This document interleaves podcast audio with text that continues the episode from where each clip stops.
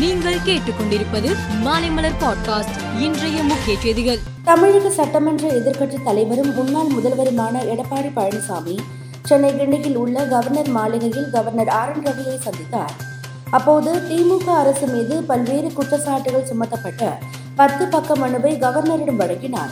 பின்னர் செய்தியாளர்களை சந்தித்த எடப்பாடி பழனிசாமி தமிழகத்தில் சட்டம் ஒழுங்கு சீர்கெட்டு விட்டதாக தெரிவித்தார்.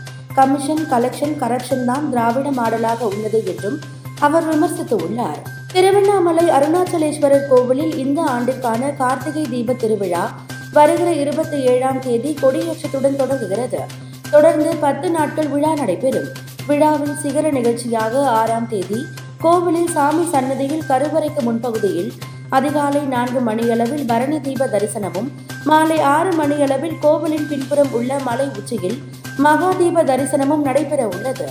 பாஜக எந்த அவதாரம் எடுத்து வந்தாலும் தமிழகத்தில் நிச்சயமாக காலூன்ற முடியாது என அமைச்சர் சேகர் பாபு தெரிவித்தார். பாஜக ஒரு சைத்தான் என்றும் இந்த ஆட்சியில் சைத்தான்களுக்கெல்லாம் வேலையில்லை என்றும் அவர் கூறினார். பாஜக மாநில தலைவர் அண்ணாமலை இன்று சென்னையில் செய்தியாளர்களை சந்தித்து பேசினார்.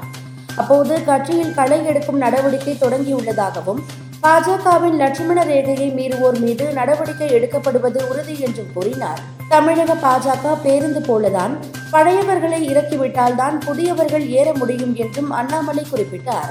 புதுச்சேரியில் அரசின் எச்சரிக்கையையும் மீறி அமைச்சக ஊழியர்கள் விடுப்பு எடுத்து மிஷன் வீதியில் தர்ணா போராட்டம் நடத்தினர். உதவியாளர்களை நேரடி நியமனம் மூலம் பணியில் சேர்க்காமல் பதவி உயர்வு மூலம் நியமிக்க கோரி இந்த போராட்டம் நடைபெற்றது. பாராளுமன்ற தேர்தலை சந்திக்க தயாராகி வரும் மக்கள் நீதி மய்யம் கட்சித் தலைவர் கமல்ஹாசன் இந்த தேர்தலில் திமுகவுடன் கூட்டணி வைத்து போட்டியிடலாம் என கூறப்படுகிறது.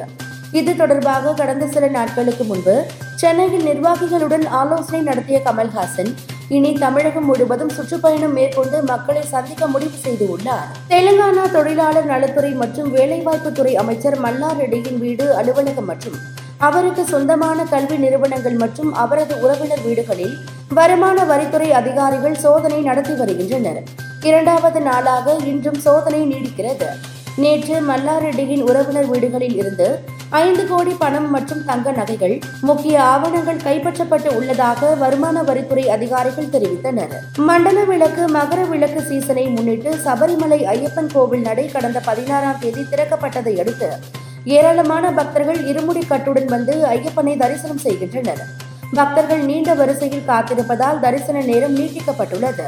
வழக்கம் போல் அதிகாலை மூன்று மணிக்கு நடை திறக்கப்பட்டு மதியம் ஒரு மணிக்கு நடை அடைக்கப்படுகிறது. பிறகு மாலை நான்கு மணிக்கு நடை திறப்பதை மாற்றி ஒரு மணி நேரத்திற்கு முன்னதாக பிற்பகல் மூன்று மணிக்கு நடை திறக்கப்பட்டு இரவு பதினோரு மணிக்கு நடை அடைக்கப்படுகிறது. கூடுதலாக ஒரு மணி நேரம் தரிசனத்திற்கு அனுமதிக்கப்பட்டு உள்ளது. அமெரிக்காவின் வெர்ஜினியா மாகாணம் செஷபிக் நகரில் உள்ள பிரபல வால்மார்ட் சூப்பர் மார்க்கெட்டுக்குள் மர்ம நபர் நடத்திய துப்பாக்கி சூட்டில் பத்து பேர் பலியாகினர். பலர் காயமடைந்தனர். துப்பாக்கி சூடு நடத்திய நபர் இறந்து விட்டதாக போலீசார் தெரிவித்தனர். ஆனால் அவர் தன்னைத்தானே சுட்டு தற்கொலை செய்து கொண்டாரா?